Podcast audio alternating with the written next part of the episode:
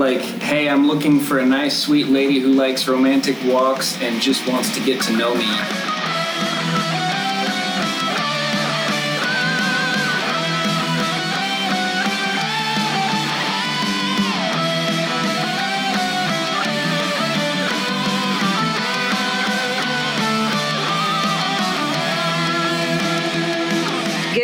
Welcome to Downloadable Coffee Dallas. I'm your host, Rebecca, and joining me today is Trey Hodge and Daniel Shea. This podcast is where we recap the game events happening around the DFW area and beyond, as well as look back at the topics that took over the VGOCC last week. Yes. Trey, you can clean all this up. Nailed it. I'm gonna move this last chair. Didn't even think about it. Just like, we're just set up. Let's go. We leave some because. So there's a couple things to talk about before we fully get into the podcast. One, welcome back, Michael, but he's not here just yet. He'll pop up when he's ready. But also, congratulations to him. He recently got engaged, so that's super exciting for him. And we also have a new host. Unfortunately, Eric is not able to continue being with us anymore. He's being awesome at Bethesda and has to dedicate his time there. So we drafted somebody out of the club who's been here a couple times already. So Daniel has been awesome. It's been great having him on, and we just decided to make him a permanent host now. So welcome, Daniel. Which means eventually you'll get to start doing the good mornings as well. All right. So can we have like a secret handshake or high five or nobody sees this? This isn't a visual podcast. Okay. It's okay. They can just imagine how awesome that it is. We show up at the like Friday group, and that is like what we do. Okay. So there wasn't a lot of events that have been happening. We're getting down towards the holiday month, so that means a lot of things start slowing down in the area. But we still had the Game Dev Drink Up on Thursday, and on Monday, I guess we're going into the recap now. Yay! Recap. And then on Monday, we had the micro talk. So I managed to make it. I managed to make it. Yes. And they, for those of you who are listening, I've shamed her like 12 times for not coming to DSOP events and hanging out with me. Ah, jeez. But she came to the micro talks. I did make it to the micro talks. Micro talks is one of my favorites. That's when everybody that's in the area just brings topics that have been on their mind or something that they want to share. So speaking of which, so the first of the talks that they had was skin tones. This was a lady, a black lady. She was talking about how she was very frustrated about the skin tones in the games, and she wanted there to be way more diversity in it. So she came up with a formula to make more diverse skin tones by using makeup, a very specific kinds of makeup palette, but I can't remember what it is off the top of my head. But that's what she used in order to create her algorithm to make more skin tones. So that was really cool. She was giving a breakdown into that. Then we had one of our members speak. We call him now Lawyer Tyler because we have too many Tylers in the area. So Tyler did Intro to Legal for Indie Devs. We really encouraged him to do this because he wants to start helping indie devs in the area really start to understand and protect their intellectual property. So he gave some breakdowns on like risk factors and when to spend money and when it's okay to kind of not spend it. So he did a really great job in putting it in sort of a language that the developers would understand. He pretty much made a really bad, but it was close enough program using like a C++ program in order to show them how risk aversion helps. Then there was designing puzzle levels. This was done by the guy who made Circuit Boy, Jonathan Holmes. If there's anybody who should be talking about puzzle designs, it should be him since his entire game is built off of that. And he went into a couple of good, interesting, different types of puzzles and like the setbacks for some of them. So like for some environmental puzzles, he was saying that it's not always intuitive that by trying to have the player explore, they sometimes leave it too open. The player gets stuck real easy. He cited some levels in Zelda. So it's cool. Adventures into weapon design. This is the one that you like, Daniel. It was Joel's, not our Joel, the different Joel. Joel Christensen. Yeah, Joel Christensen, who is helping a guy kind of beef up his design portfolio, his game design portfolio.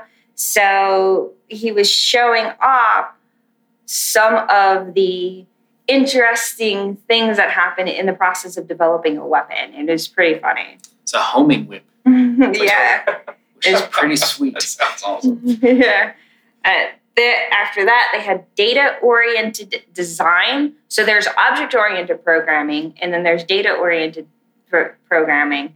And it is, the two of them use your system differently. And that's about as much as I can tell you. Because he just gave a high-level view of it. He was very, very excited about it, though. Yeah, he was very excited. So he gave a high-level view of it and wanted, as an encouragement for other people to kind of go out there and learn more about it. And it's, honestly, if people go out there and if systems come out that really take advantage of the data-oriented design, then, or the DOD. The DOD. If they take care... Sounds like a cult leader. Have you seen the DOD? Games will only sort of improve, and I think things like... Multi-threading. Yes, multi-threading. So the idea is, like, if you have one bullet, and you just kind of... It's the program just goes bullet 1, bullet 2, bullet 3, right? But with data-oriented, it could break it up into, like, here's all of them, but still be able to put them all at the same time instead of one at a time. And that saves a little on the system. And that's a really bad version of it. So there you go. Then we also had improving boss AI in RPG. The only thing about this talk was he wasn't really talking about how to improve boss AI as he was talking about the system design that they use versus player and villains. And it's interesting, but I don't know. He kind of got a little too into his own game, and it was just more like a game pitch about his stuff, not really going into how you're going to improve on the AI. Seemed like a nice guy, but yeah, it was a sales pitch. Yes, it's very much a sales pitch. Then we had what is easing. That was just Storm making things stretch. What is easing? Yeah, he was talking specifically about like UI kind of stuff in games. The examples he gave was like a dot that when you interact with it, it like moves to a different part of the screen. And he said, like, you know, a poor design would be just the location instantly changes from one corner of the screen to the other corner of the screen. Looking at that, you don't necessarily know if that's the same dot or if the old dot died and the new dot was born. So then he walked through how to like make it more intuitive to the player. You can have it like, you know, move across, and then you can have it move across like and kind of slow down as it approaches the end, and then you can take it even further and have it do like a bouncy thing when it gets to the edge of the screen, just to add like a little bit of flourish. And he walked through several examples of adding animations and transitions to improve UI. It was neat. Yeah.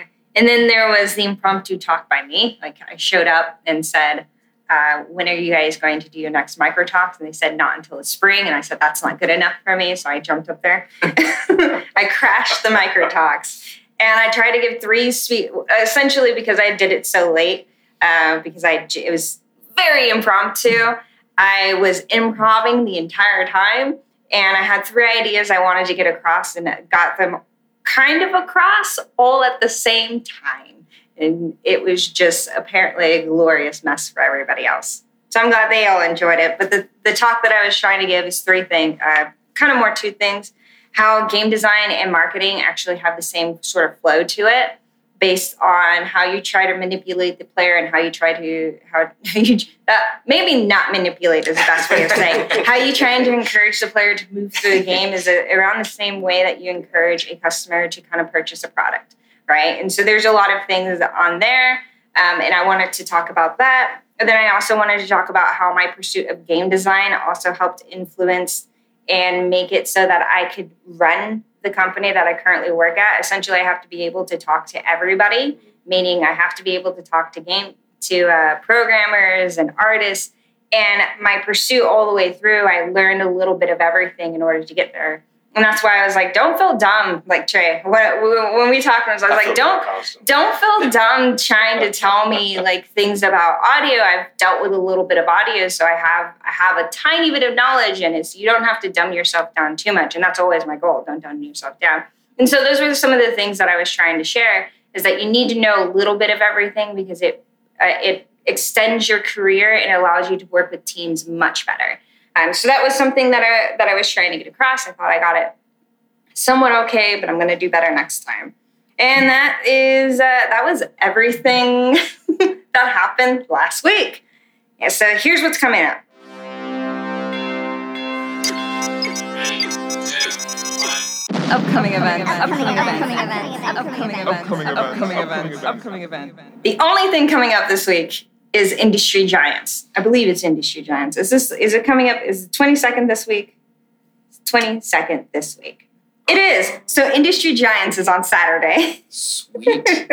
We're going to be there. We'll be there. Ah, so excited. Yay. They got a bunch of amazing top speakers that they're going to have, some really cool keynotes. On Friday, they actually have a kind of an introduction to Industry Giants. There's so if you're looking for where to go find information, industrygiants.org is the one to do, or a bunch of short guys group has all that information there for you too. Some of the speakers that they are going to have is Mike Matsey, Ryan Lois, Brian Godwin. I guess I should really say what these people are, huh? So author of Force Figure Drawings book is Mike Matsey. Richard Lois is a concept artist at Naughty Dog. Ooh, I'm super excited about that. Brian Godwin is CEO and Senior VFX Supervisor, Shade VFX. David Igo is an art director, and these are only a few of them. There's not a whole like you want the full list, you got to go check out some of their stuff because that's where they've been putting it. And then, yes, they have a pre-event, a live interview with Stephen Martineri, Friday from 7:30 to 9 p.m. Where that's at, they don't put. So I'm guessing. You should make it up. You just show up somewhere and maybe it'll be there. And the Industry Giants itself is going to be at Gillies, Dallas. So that is what's coming up. So let's go ahead and get into the recap. I thought Michael would show up by now. I'm not even going to lie. I thought he would show up by now, but he hasn't yet. Ask this guy down here if he wants to come here. You want to be Michael for us? Hilarious. Hey, it worked. That was magical. You've got the gift. I would like $1 million. Hold on. I hear a door. Yeah. Hopefully. Hey! We were just getting into the recap. Welcome, Michael. Hello. Welcome back from Europe. How's it going? Well, I guess I just interrupted this.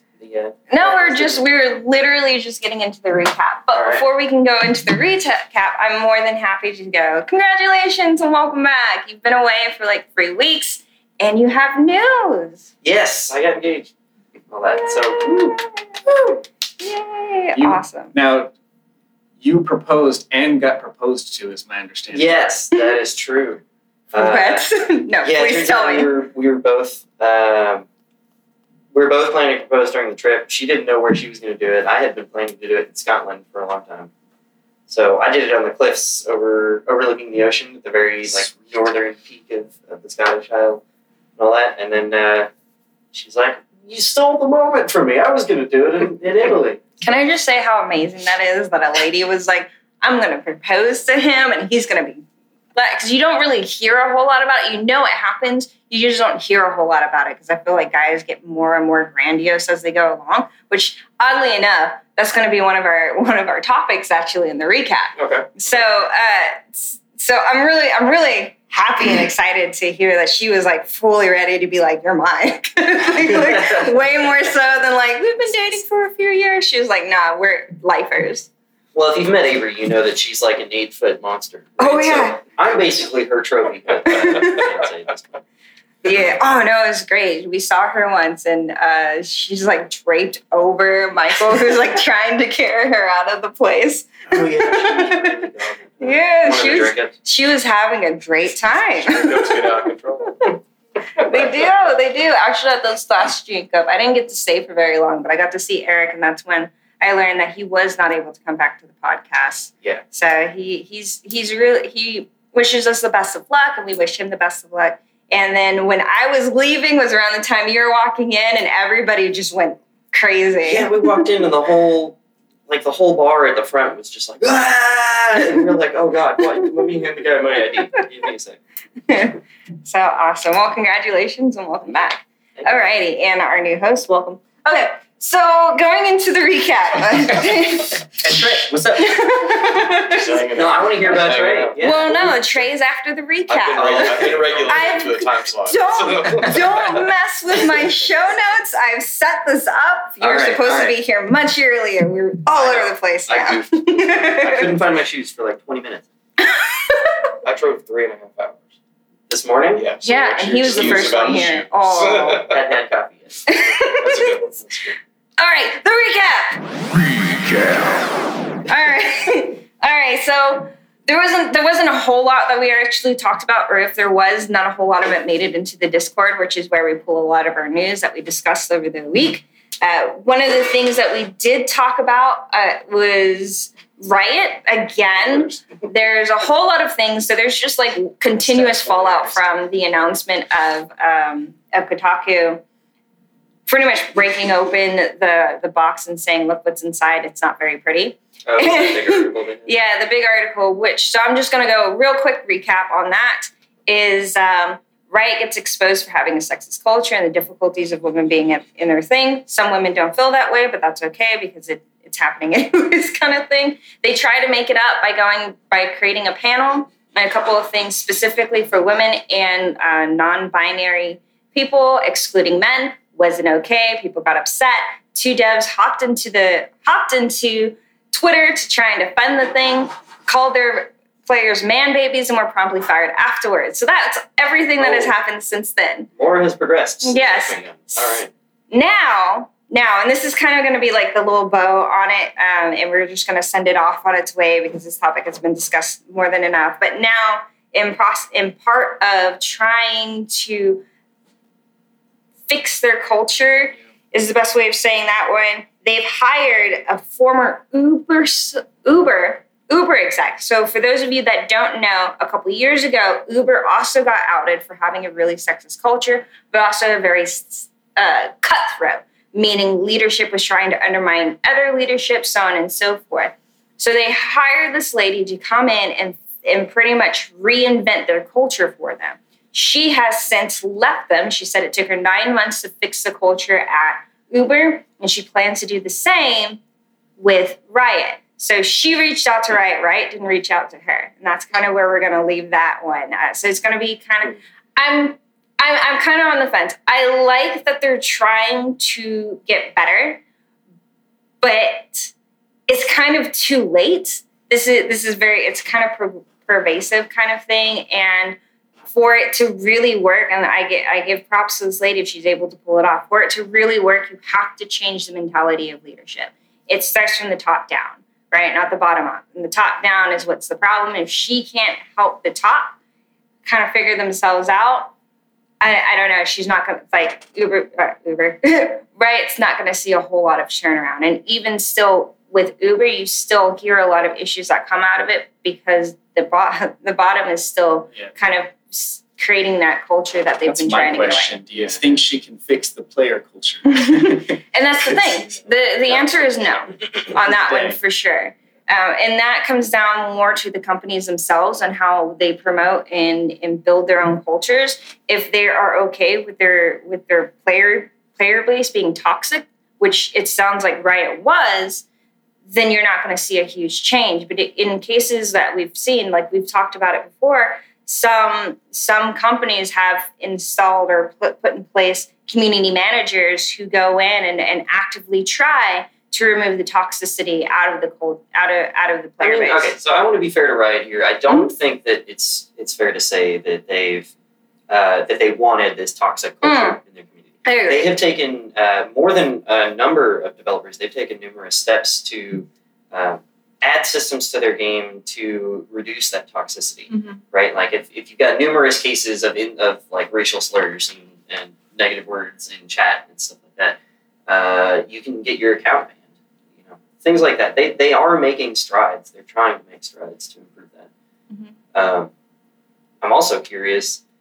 I'm curious if this woman can fix their culture.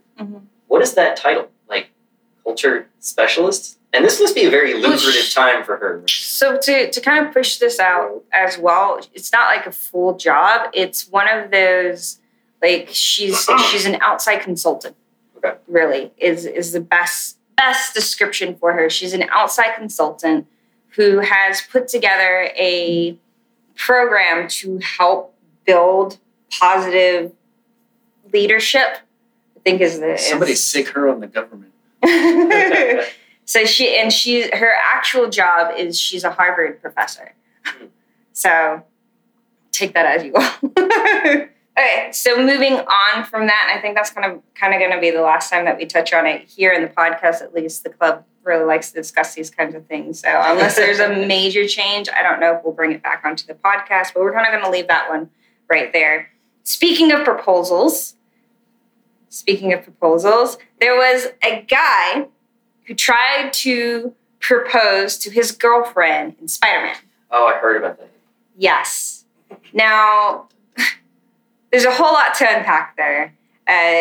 People using video games to propose has sort of been this new thing. I want to say that it was started by Claptrap, the guy who contacted Borderlands. Like, he found his girlfriend, now wife, through Borderlands, playing online Borderlands. And then managed to... Portal 2. Yeah.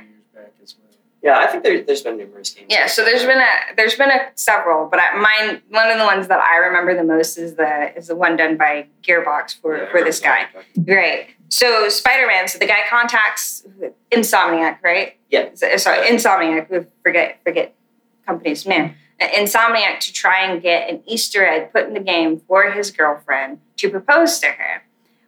Well, she breaks up with him.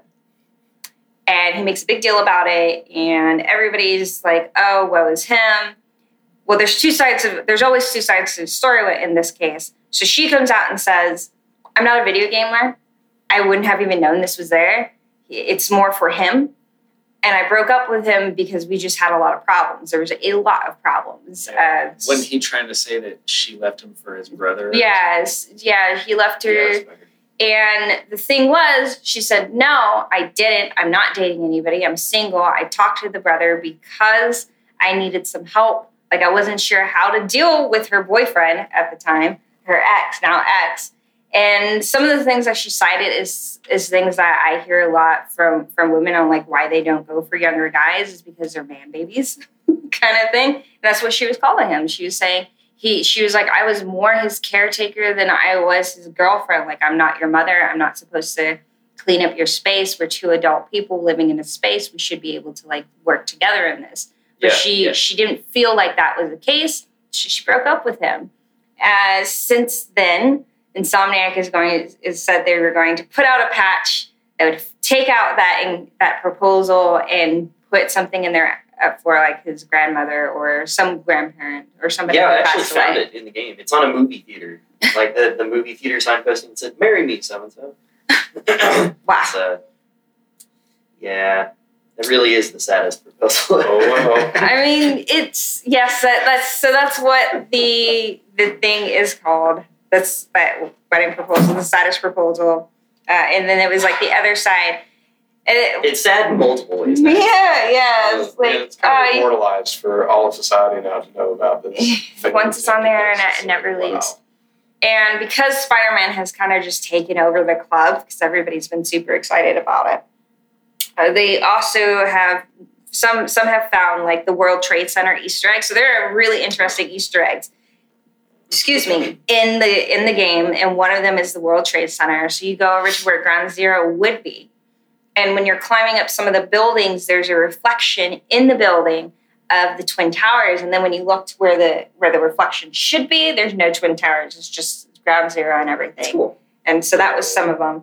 There's a couple others that I saw, not so much Easter eggs as it is like you go onto one side of the window and it's like an office, but you go onto the other side and it's like a home. So there's a couple of interesting things that they did there. And one more person was saying that they recorded the dialogue twice. One for if he's swinging, it sounds like he's actually putting in effort to talk because he's swinging. And if he's on the ground, then it's just kind of normal speak. It's really cool. Yeah. So it's been I've seen some interesting tools that some of our audio guys upstairs have been doing to like take our dialogue and then modify it so that it's, you know, it sounds like if you're in a tunnel, it sounds this way. If you're out in the open, it sounds this way. Or so and so. Mm-hmm. I don't think we've done separate dialogue for like exhausted or kind of exertion, mm-hmm. right? Mm-hmm. And then. The last thing that we sort of talked about on like Friday, because I now squish the days together at this point. But the last thing we sort of talked about is, we always do that. What are you working on? What are you playing? Everybody was going around the table. And I was just airing my grievances about Horizon Zero Dawn. So I've got a lot of grievances with it. I like what they're trying to do. I enjoy some of the game. But the parts that everybody heralds as like amazing, disagree with. Hardcore. And I Trey, you... Yeah, I feel the same way. I had a lot of like high hope playing the game, and I love the game mm-hmm. part of it, the mechanics of it, the world building. I like all that stuff. But anytime a character is forced to like speak or be a character, I was just like I completely lost interest. I was I don't care. Yeah, so Aloy is supposed to be. We're gonna very briefly. Yeah, I want to hear these. Yeah. So Aloy is heralded as a strong female protagonist, right? But she's she's either very whiny or she's just kind of on a high horse the entire time. For me, at least, right? But you also have to remember that she is designed to be the player character, and therefore she's not supposed to have a lot of substance because you should be able to put yourself in her shoes. That's how that should work. It's not how it always comes off. Then they try to get away with this. There is still damsels in distress. And game is supposed to be hosting these very strong female characters, but I'm spending half my time rescuing nothing but women in the game. I have a huge problem with that, especially the strongest female that they say I'm supposed to be running into. By the time I get to her, spoiler alert, she's already dead. I get there long enough to hear her last words and for her to tell me about the villain that's going to attack a city, and that is it. And I got spent till for 3, 4, 5 minutes about how amazing and strong this woman is, and then boom, she's dead. And so it's just this continuous thing. There's still damsels, but they try to get away with it because they say that it's a woman rescuing a woman. That's not the case. It doesn't change the trope just because you have a woman rescuing a woman. The only real thing that I enjoyed about it, yes, the world building is really good. There are some characters that I really connect with, like Olin. Olin, yeah. So Olin is one of the guys whose family gets kidnapped, and at first you want to really hate him, but as you start to unravel his story, you realize that he didn't really have a choice. It was either he go against and his family dies, or he tries to rescue his family. And so his story was really nice. The story of Aaron was really good. The story of the Sun King seems interesting, but I haven't unraveled all of it. So there's a lot of things in there that I really enjoyed, but there's still so much of it that it failed in just trying to produce strong female characters, in my opinion. Because really, in all honesty, you can remove Aloy from the game, put a male character in there, and it's still the same game. And that's when your game fails. Michael's like thinking about it. I think as far as the... you get 4 people in here. Man, this place is hotter. I definitely agree that they haven't necessarily fixed their problems with female tropes, right? Mm-hmm. I mean, as Trey was saying, the thing that is most amazing about that game to me is the world building, mm-hmm. right? How they make everything connected to every little piece you find is connected to that world building, mm-hmm. and that's what kept my interest rolling in that game. I suppose what you're saying is true. If you can swap out male and female character and it's essentially the same game, like that is definitely problematic. But at the same time, it's also good to have lead female characters. Oh yeah, no doubt. That is. But there's better ways of doing it. Goal, right? Yeah, like if that's right. The goal is to be able to interchangeably, like a woman could do this just as well as a male character could. Mm-hmm. If that's your goal, then in that regard, that's kind of a success. Now, yeah, what you're saying is if every single person that needs rescuing is a female, then yeah, that's playing into another trope. That didn't bother me so much because in this world that they've created, like if they only really have like what they're basing it on, like a prehistorical type society to go off of, well then. Your main character, the female, is like completely against the grain of what you would expect in a male-dominated society for them to not be able to. Oh, of course, all the women need helping except for our heroine, who's better and stronger than the rest. That's fine, but I just thought this just reminded story me of another part of the trope. Yeah. Like this is probably the one time that I actually liked what they did. So the Sun King, and we're going to leave it off because we still have a lot more to get through. But the Sun King, once he's in love with the lady that you try to go rescue, who ultimately dies anyways, who's supposed to be the strong badass. I'm completely blanking on this. Yeah. So he, when you go to talk to him afterwards, he asks you, he's like, he's sort of fallen in love with you and he asks you to kind of stay by his side. Right? Now, you give a couple of options in there to choose. And there's like, you can choose the intelligence, the heart, or whatever. I chose the intelligence because I was like, really, I'm just a replacement. And that's what I felt like for him. And she says the exact same thing that I was thinking. And I was like, oh, I really like that. I really enjoyed that she came out and was like, whoa now. Like, you don't love me. You love this person. And I just happen to embody the same character traits as her. And so that's why now you're having feelings for me. Yeah, yeah. You really need to think yourself through because you're not done grieving. And that was really awesome. I enjoy that part because so often they're just like, I'm in love with you. And the character replies back with like, I find you attractive too. Maybe there's a thing. And then they just kind of leave it there. And then the game continues on. But you touched on something that really frustrated me about the game, which was those multiple choice moments. They, the like thinking mode or the anger mode or whatever. They don't really mean much. They had like zero impact on the game. They would change a cutscene slightly and that was it. Like, and they happened like 3 or 4 times in the game. It's just... It felt unnecessary. It was unnecessary. It was just like... It was interesting with what they were trying to do, but I felt like, hey... focus testing shows that this cutscene is way too long. We need to keep player engaged. Add a multiple choice there. As if you don't keep the player engaged. Yeah, as if you're not fighting enough monsters, like crazy looking monsters, and trying to figure them out. Like, that game is definitely guilty of some really long cutscenes.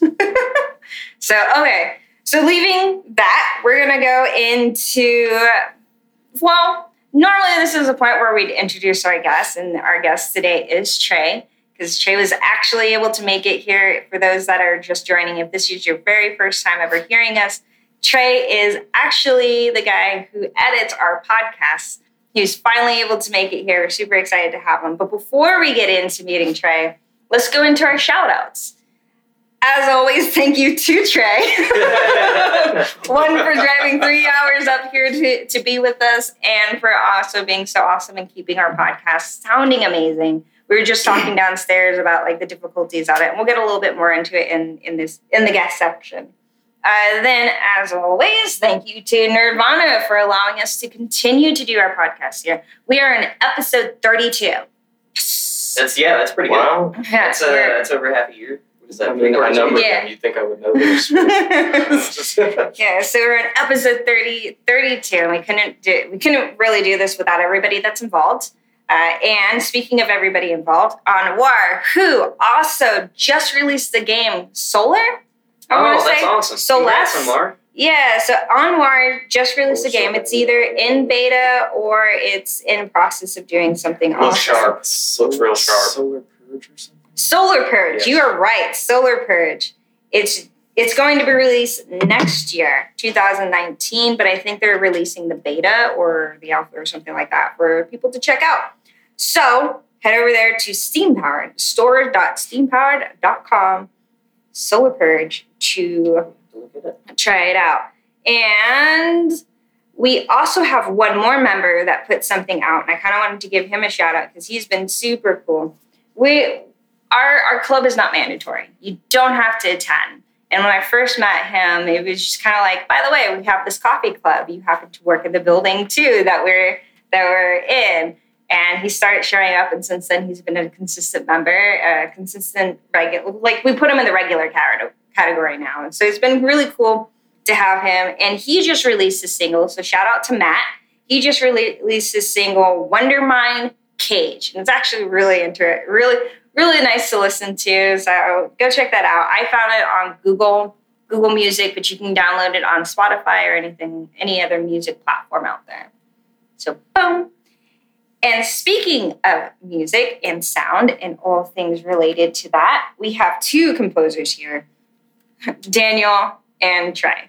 So Trey is our guest, Daniel's the host. I'm going to say that as many times as I can. So let's go ahead and meet our guests. Hi, Trey. Well, hi.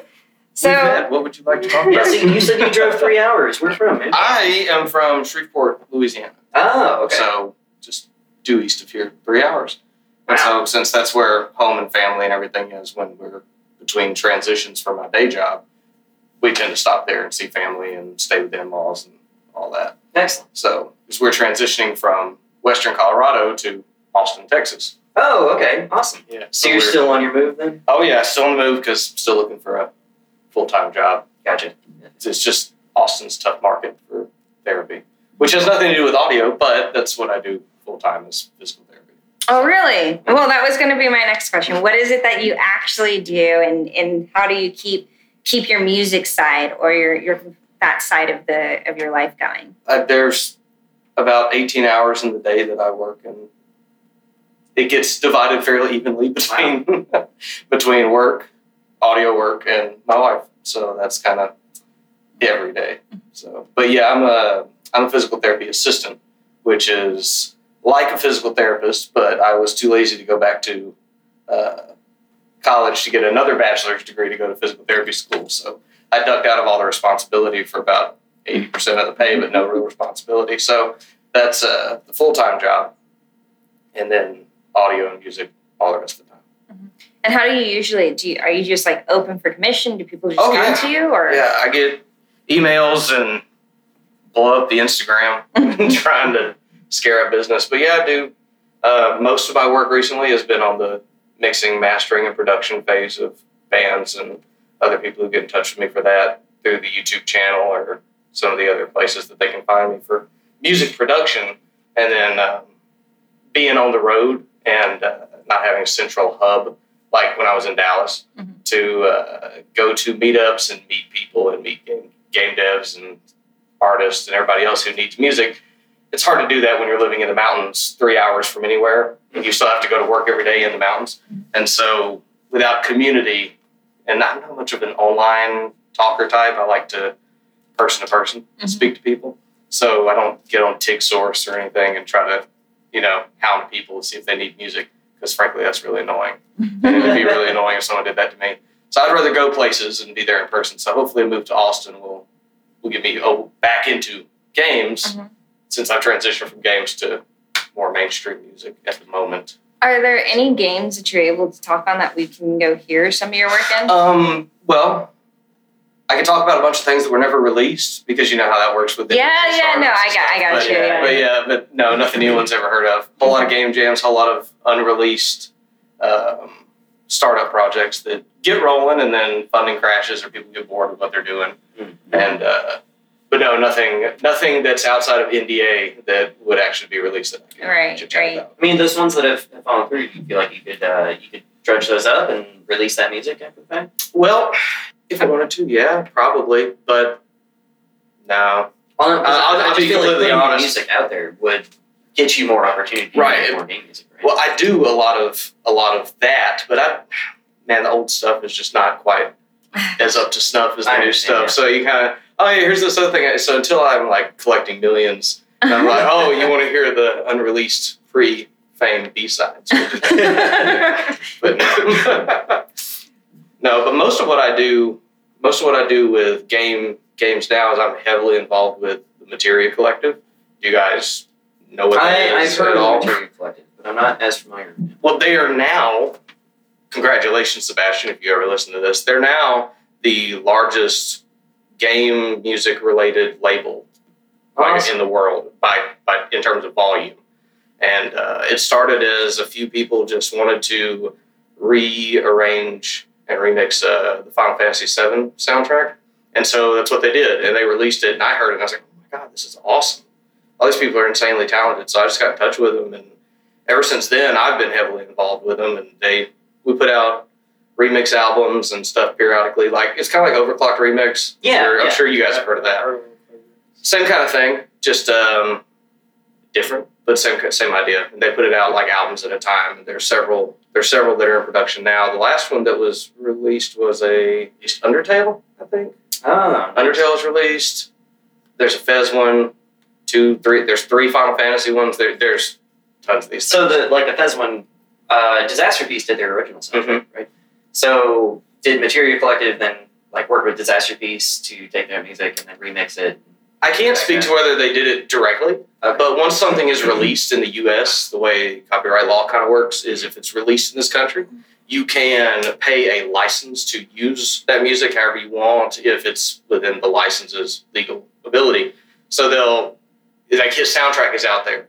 So if they want to remake the soundtrack, they just remake it, they cover everything, go to release it, and then pay a mechanical license for each time that it's played. So if I go stream one of those songs, Disasterpeace will get 2 cents per stream or whatever the going rate is. And so he's still getting paid for the use of his stuff. I can't speak to whether he was directly involved or not. Sometimes that goes that way with us, but Toby Fox was directly involved in the Undertale one. Gotcha. And he released his soundtrack directly on the Materia stuff. So I didn't know that. That's cool. So I would encourage anybody who's listening to this to go look up Materia Collective. It's awesome. That was actually going to. So that's a little segue into one of the questions that we're going to ask is what is your biggest inspirations? Why did you get involved with music or games in this capacity? Man, I have just been playing games since there were games to play. When I was born, and one of my first memories is playing Duck Hunt with Dad.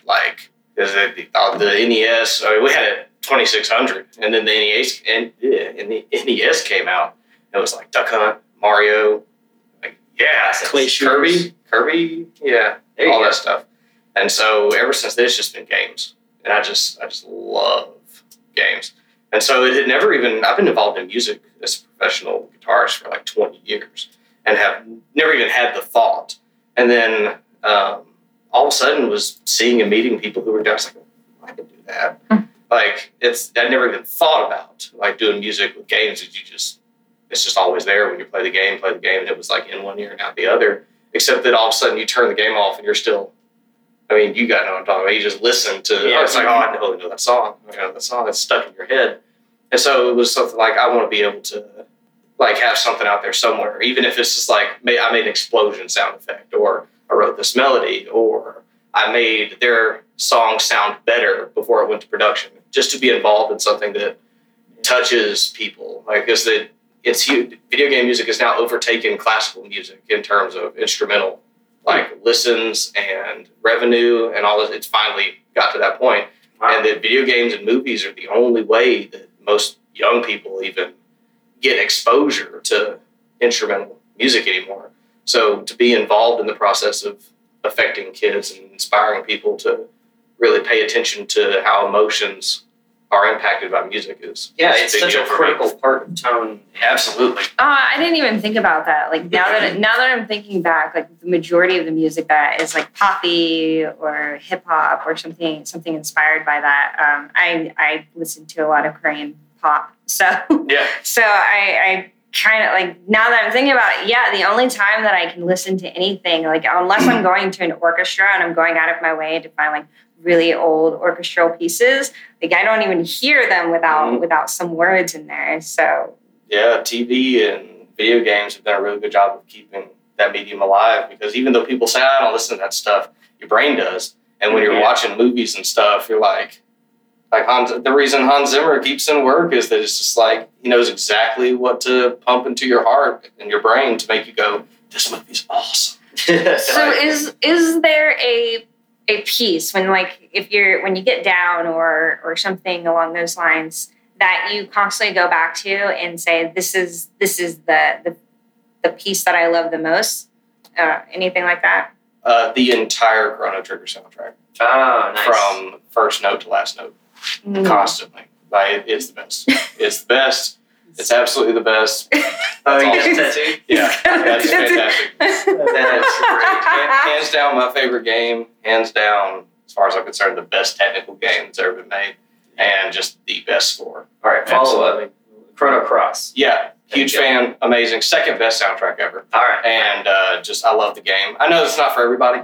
Yeah, instrument quality in Chrono Cross blows my... For a PS1 game? Are you kidding? Yeah. Well, PS1 had their discs had like a separate layer specifically for their music. Mm-hmm. So you could still take PS1 discs, put them in a CD player, and play the soundtrack from the game. That's awesome.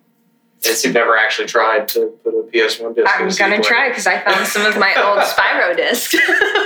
They were really concerned about audio quality in the PS1 area, and they did a damn good job. Well, it made a difference. Like games like Metal Gear Solid, mm-hmm. like mm-hmm. anything that was a major PS1 player would be the same without the score. Yeah. Like go try to just play a game on mute and like play Final Fantasy 7 with no music. Like it's not the same thing. Yeah, so. Just watching the text scroller, you're like, oh. But then that music pumps into you, and you're like, this seems impactful, even though I'm just watching two characters just stand there and, you know, jump and move a little bit. Yeah. So, Trey, I'm gonna bring it back real quick. Can you tell me what are some of the difficulties that you sometimes run into? Like we were talking before we started recording, we were talking about like here one of our difficulties is we ran out of space on our drive. Because all of our episodes, all 31, almost 32 of them, like I think that we had to use my personal one for episode 31 because we'd ran entirely out of space on our drive. What are some other issues that you sort of run into? Is it like equipment or?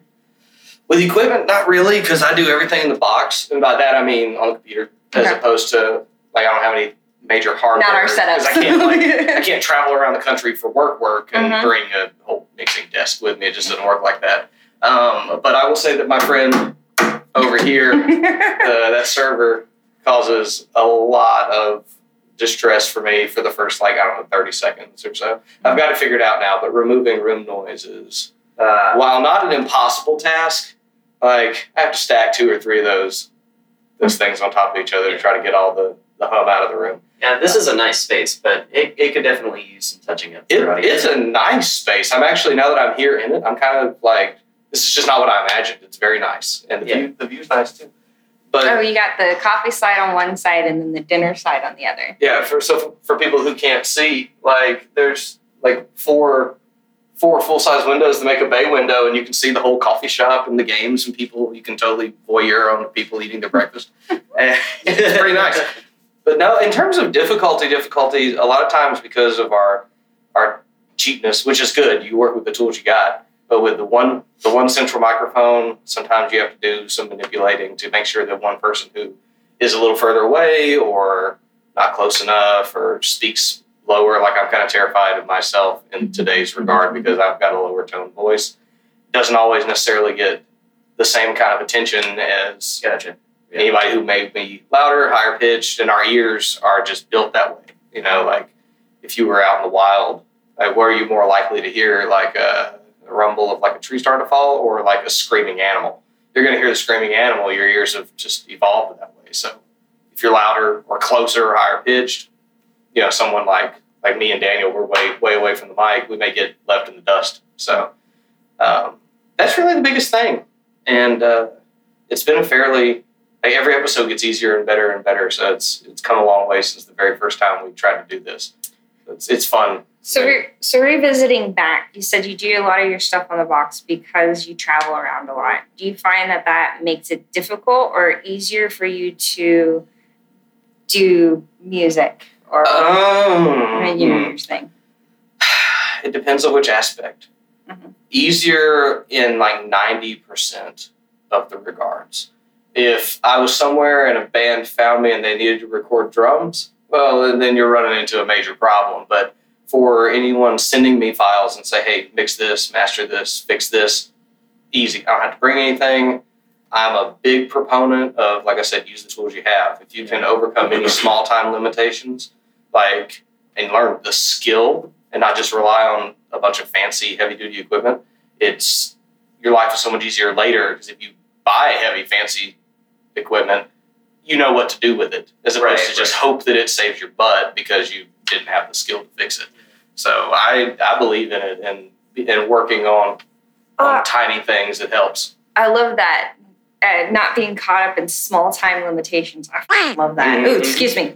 Wow. Edit that out. Hey, leave that out. You guys been listening to your ducks now. Where are we? Yeah, I've been using duck quacks instead of... Oh, my gosh. So... But I love that, because that is kind of the thing that you run into when... We just go on cussing streaks. Just for the quacks. Oh, jeez. So I love that, because it's one of the things that a lot of people, like, for when I was first getting into game writing, I got very caught up in that small time limitation thing. Like, if I didn't have a team, I couldn't do a story, right? That's what I got caught up in.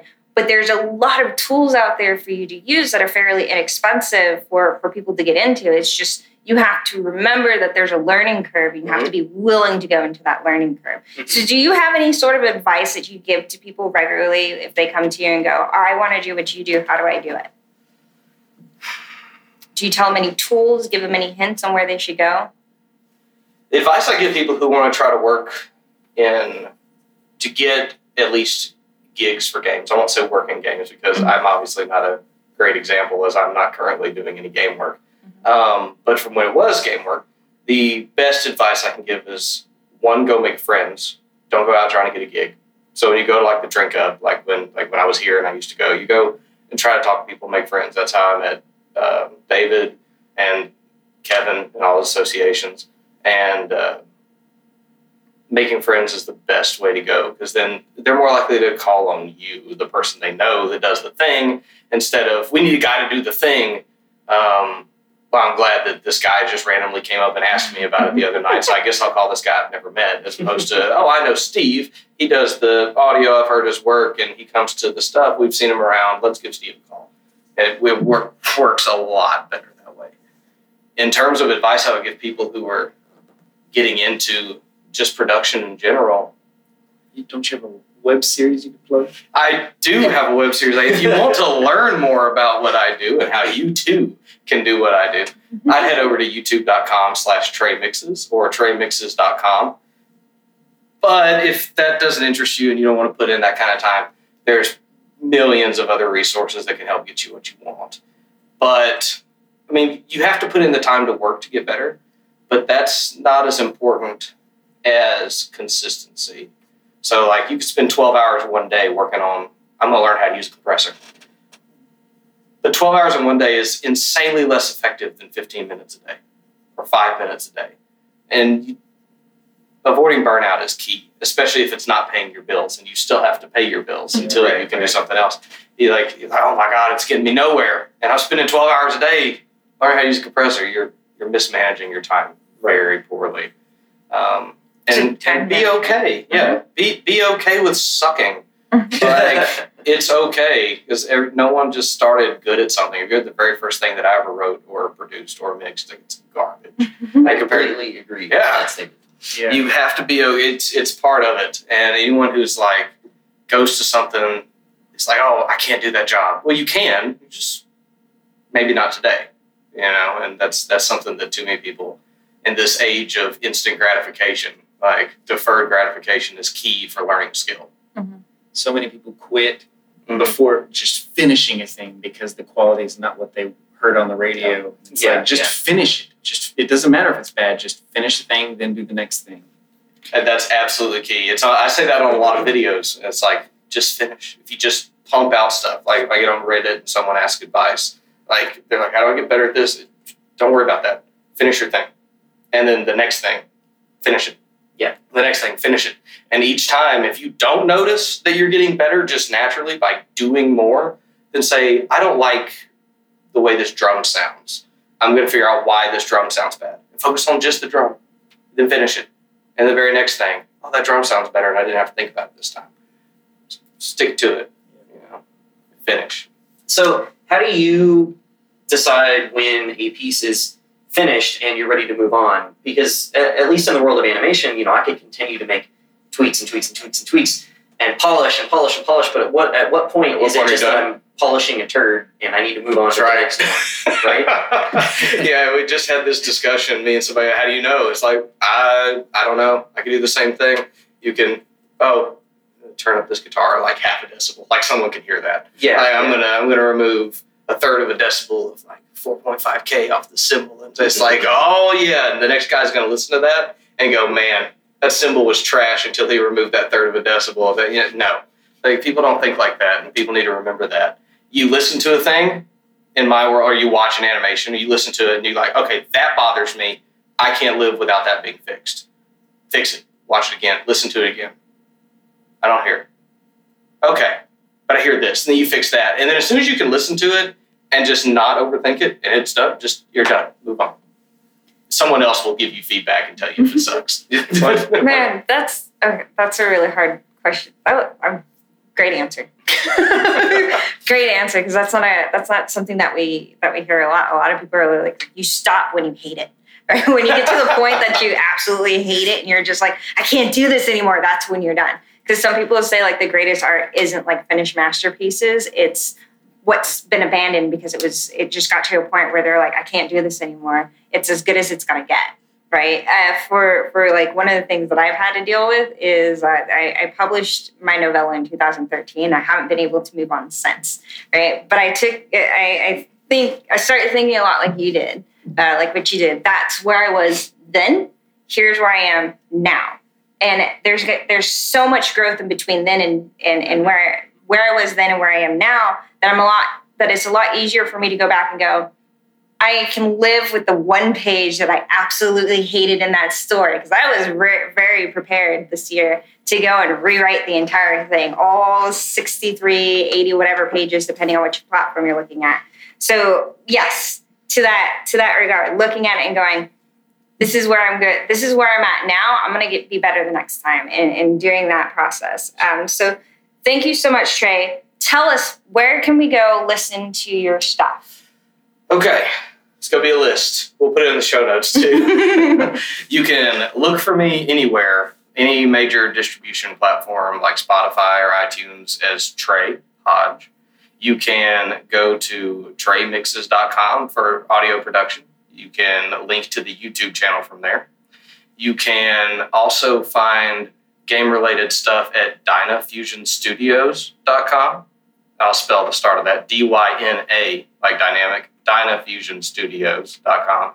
And there's some music and sound effects and implementation on there. And I don't know, there's probably plenty of links all over the place. If you can find one of those, you can find links to elsewhere. Mm-hmm. So, and I wanted to say thank you very much for the Discord group for allowing me to throw up random videos on the shameless plug. That's right, it's there. You know, I appreciate the word shameless being in there, because if it weren't, I'd probably avoid it. Definitely check out the YouTube channel, though, as a fellow composer. That is a resource that I use. Well, that's good to know. A lot of great information there. Mm-hmm. Yeah, keep those coming, please. Every week. That's what I'll be doing tomorrow. Make another video. Cool. And you've used our podcast once or twice as like an example of how to improve. It makes for really good, like if you just want a real simple, hey, this is how you make something louder. It makes for real good to, hey, we pull up the podcast and here's this bumper and it's not the right thing. Slam it. Boom. We're good. So hopefully someone watching will learn how to fix their podcast. Awesome. Well, thank you again for coming in the 3-hour drive. So if you want to join us, you can follow us or join us on VGOCC, our Facebook group, VGOCC, the Discord. And we also do have a meetup.com group, which is, again, Video Game Open Coffee Club or VGOCC.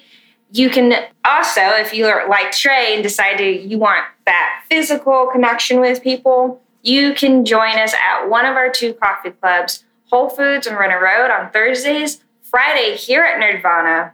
Both clubs start at 8 a.m. Great seeing you guys. Well, great having you. Great seeing you. And you all have a great day. Be careful with the physical connection thing, though. Somebody mistook our meetup as a dating sort of situation. Oh my gosh, yeah. Did they for real? They commented on the meetup like, hey, I'm looking for a nice, sweet lady who likes romantic walks and just wants to get to know me. I just call this trolls and move on with my life. Please blow up my inbox or something like that. That sounds like a troll. I just commented, I'm like, Nate. Is that Kevin? Jeez. Well, don't be that guy. Don't be that guy. Check you later.